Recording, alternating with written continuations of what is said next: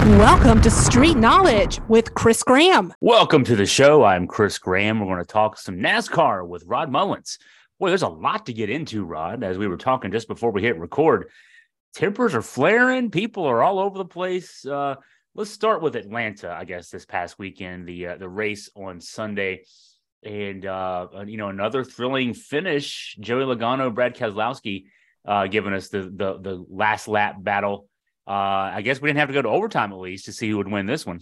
Yeah, we didn't have to go to overtime, and that's probably a good thing this time around because I think some of the fans probably at one point or another have grown too accustomed to this whole thing of going to overtime and we have a wreck and let's go to overtime let's settle this thing but uh, it didn't happen this time around because uh, joey logano finished the car race where he started, and that was pretty much out in front of the field. And he managed to get a push from Christopher Bell on that last lap. And I think that was probably one of the most daring moves I think anybody had made during the during the course of the race, and that was he made that move around Brad Keselowski. Keselowski hadn't won a race in 66 races. Uh, you know, looking for his first win, especially with Roush Fenway, Keselowski Racing. And then, you know, that momentum that Christopher Bell gave Joey Logano just pushed him across the start finish line ahead of him by 0.194 seconds. And I think that was a big deal, especially, um, well, I should say 1.193 for Logano, 0.194 for Keselowski. So separated at least by just a few digits, but still a good race altogether. I think it was a good race. Uh, expected. William Byron had some uh, success early on in this race, but then it seemed like the wheels just kind of fell off for a bunch of people in this race as they had a big wreck. Uh, a couple of them, as a matter of fact. Kevin Harvick, he had taken the lead for the first time at lap 190, and then Chastain pulled up close behind Harvick. There was some accusations that uh, Chastain may have hit him. He didn't hit him. He just clearly took the air off of him from the draft, and then the car broke loose. Uh, Harvick did triggered a massive wreck that uh, involved 12 cars there toward the end of the race. Uh, well, a little bit before the end of the race. And so Harvick gets eliminated. William Byron, who was a front runner at one point, he got uh, got eliminated. Chris Buescher, Harrison Burton, BJ McLeod. That was just some of them right there. But I tell you, it was a fun race. Ford actually picks up their first win of the 2023 season. And, you know, especially with former last year champion Joey Logano, that was a big feather in the cap for Penske Racing and also for Ford. All right, so I guess we can't talk too much more about uh, how the race went without talking about. We mentioned this last week on the show about Hendrick Motorsports. Look like they may be set up for uh, some fines and maybe even some, some, some suspensions. And right, not only were there some, there were some. Um, uh, they, they, they were. I, am seeing a headline that says largest combined penalty in history. This was a, this was a big deal from NASCAR. Yeah, it was. And I was a little bit surprised. I thought there might be at least just a slap of the hand, a slap on the hand to kind of say, no, don't do this or anything of this kind of, of this type of nature.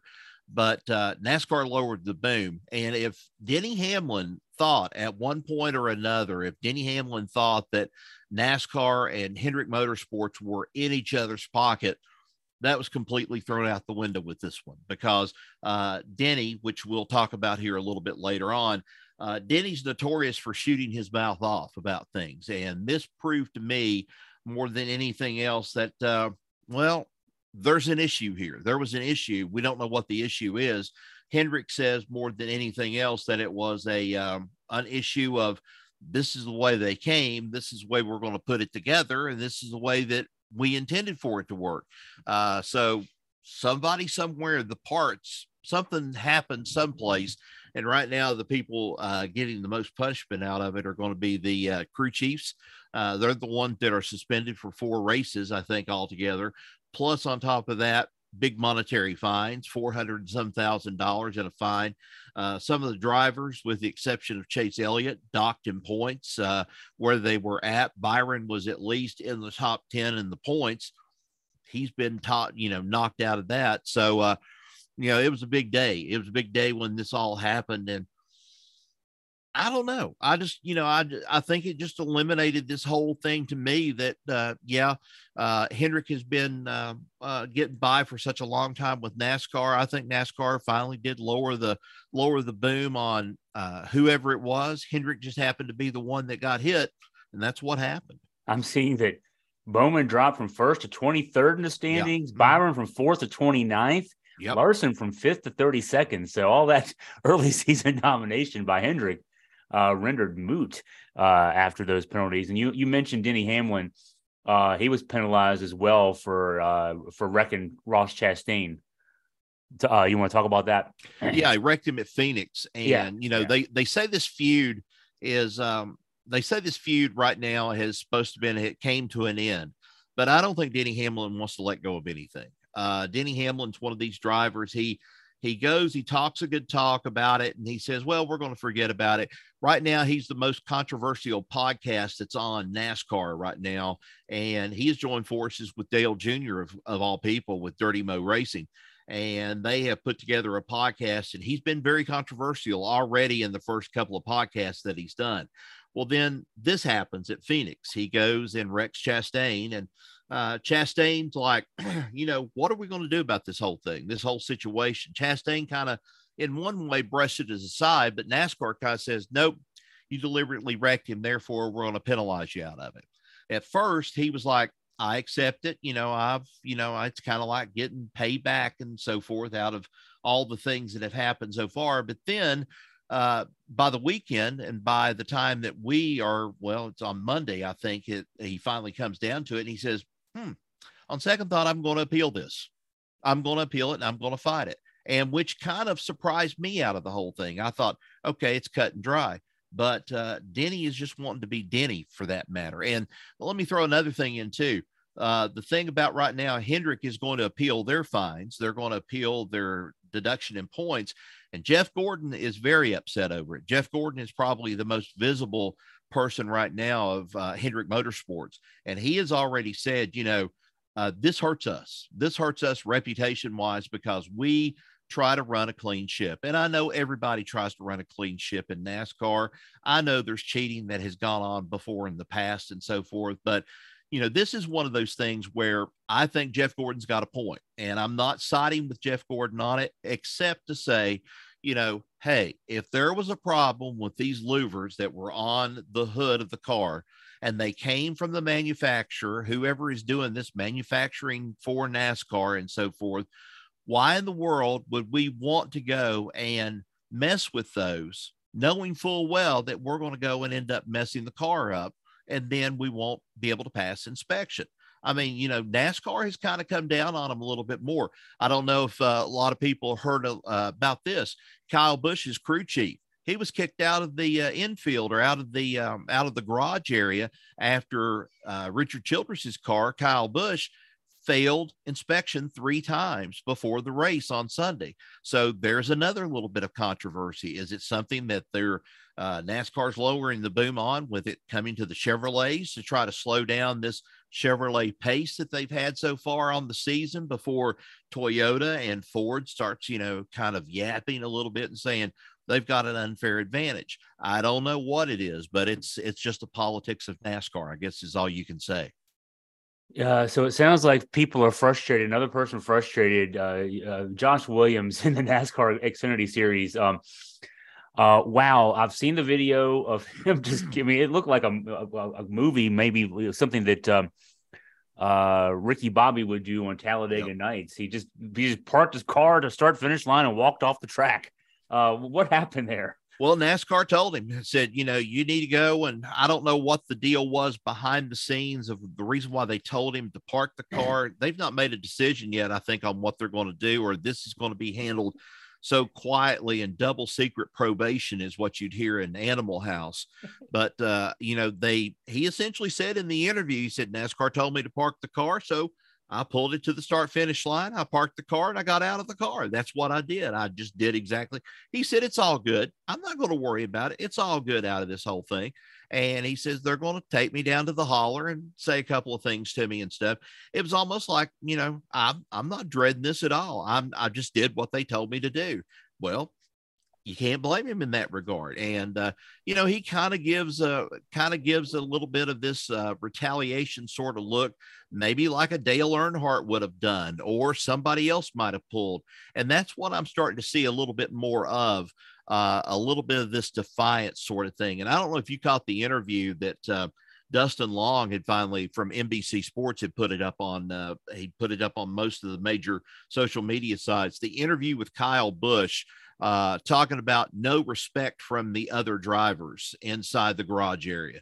Nobody respects one another anymore. And he said, quote unquote, and I'm saying it, I know we try to keep it as a family show on here, but uh, Kyle Busch just came right out. He said, none of these drivers give two shits about anybody else.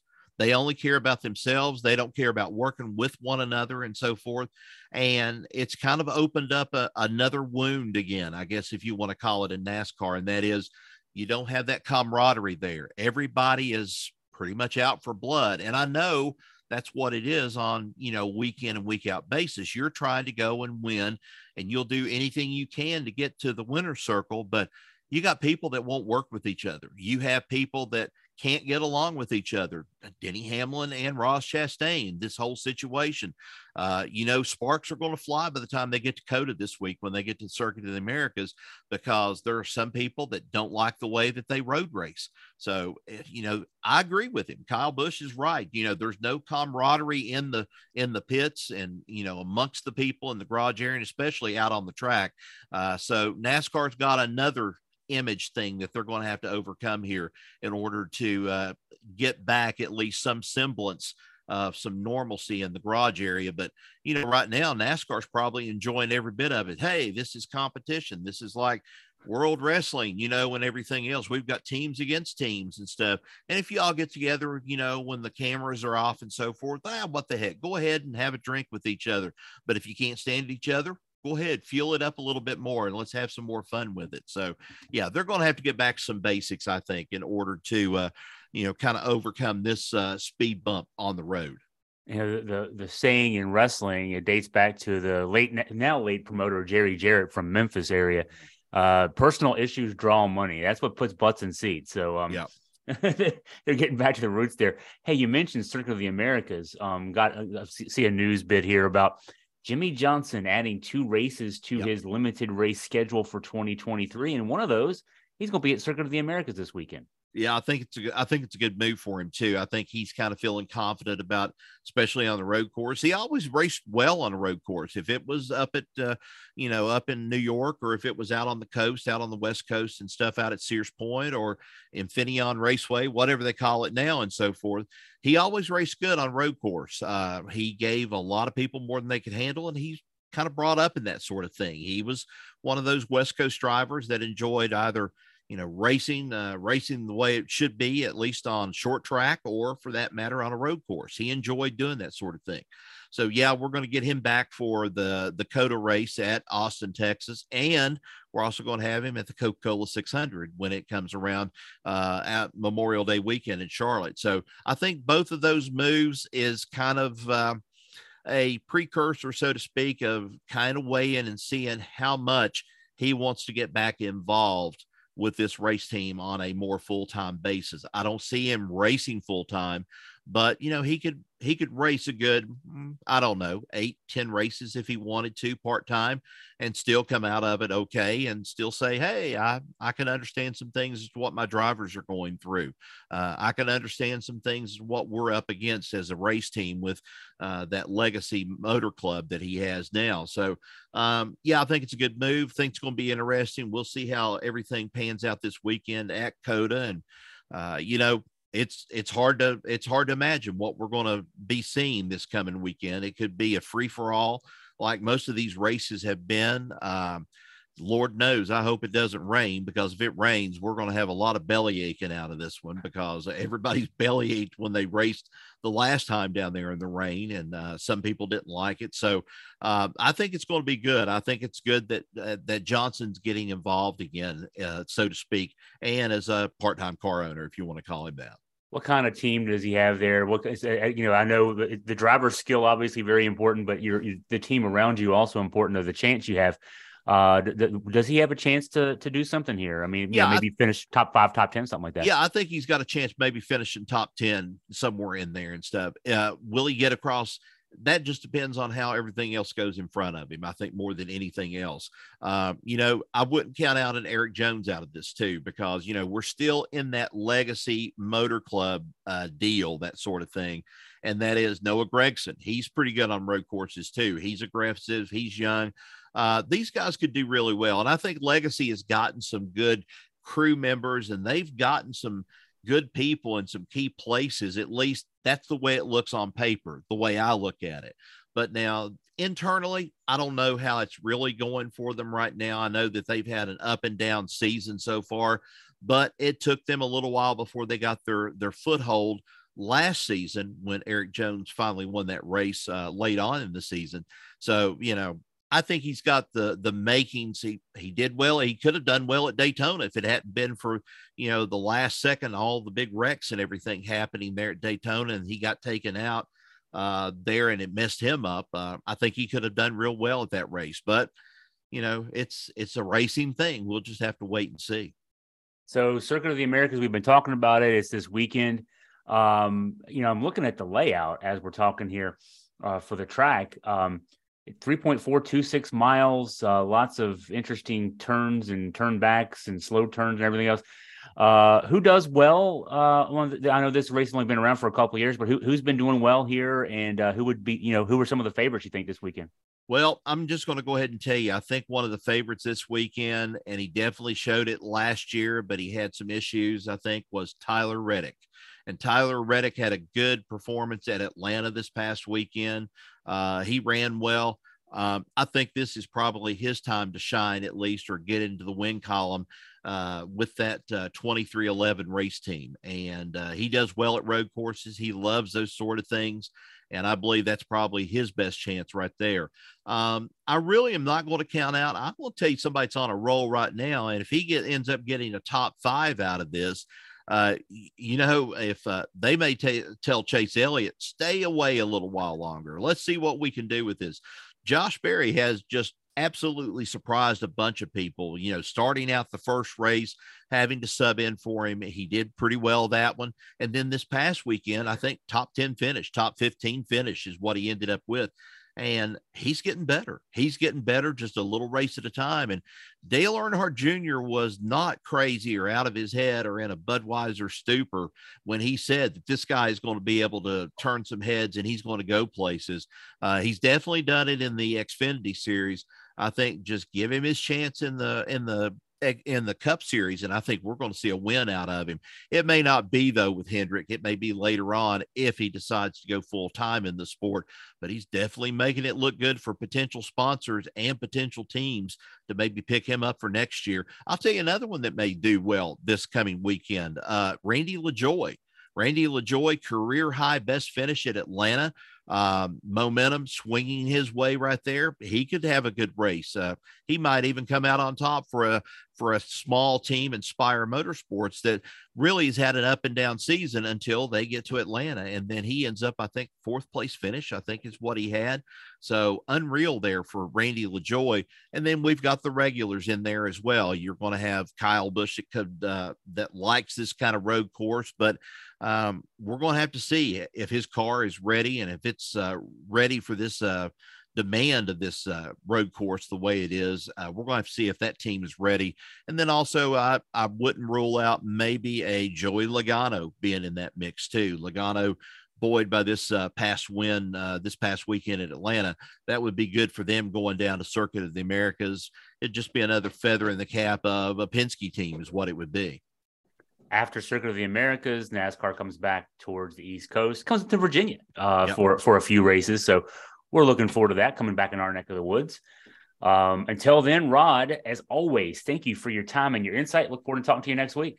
No problem. I was going to say that I wish you'd been able to stay in Orlando a little bit longer, but uh, you know oh. it just didn't work out that way and stuff. But at least I, I, I have to say this: at least you guys, you know, together, all working together and stuff. Some of the best coverage, I think, coming from NCAA first round and stuff from down there and stuff. And I know you didn't have much to write about the rest of the weekend, but at least you enjoyed yourself at, Animal Kingdom at least. Oh well, yeah, I did make it to Disney. Yeah, we I, I did make it over there. I wanted to get some sun, you know. Um, I, I wanted to come back with a couple of basketball wins and some sun, but I, I couldn't come back with a win. So got out to Animal Kingdom. I had never been to Disney before, so uh, now that's uh, that that's been done.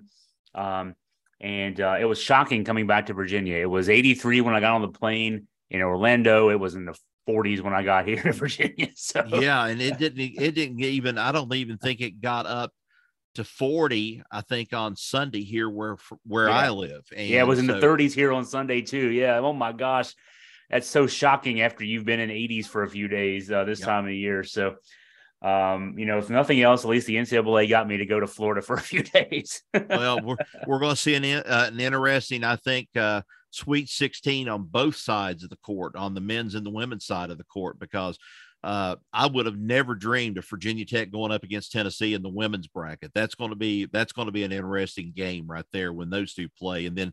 Of course, Tennessee's going to be playing Flor- Florida Atlantic.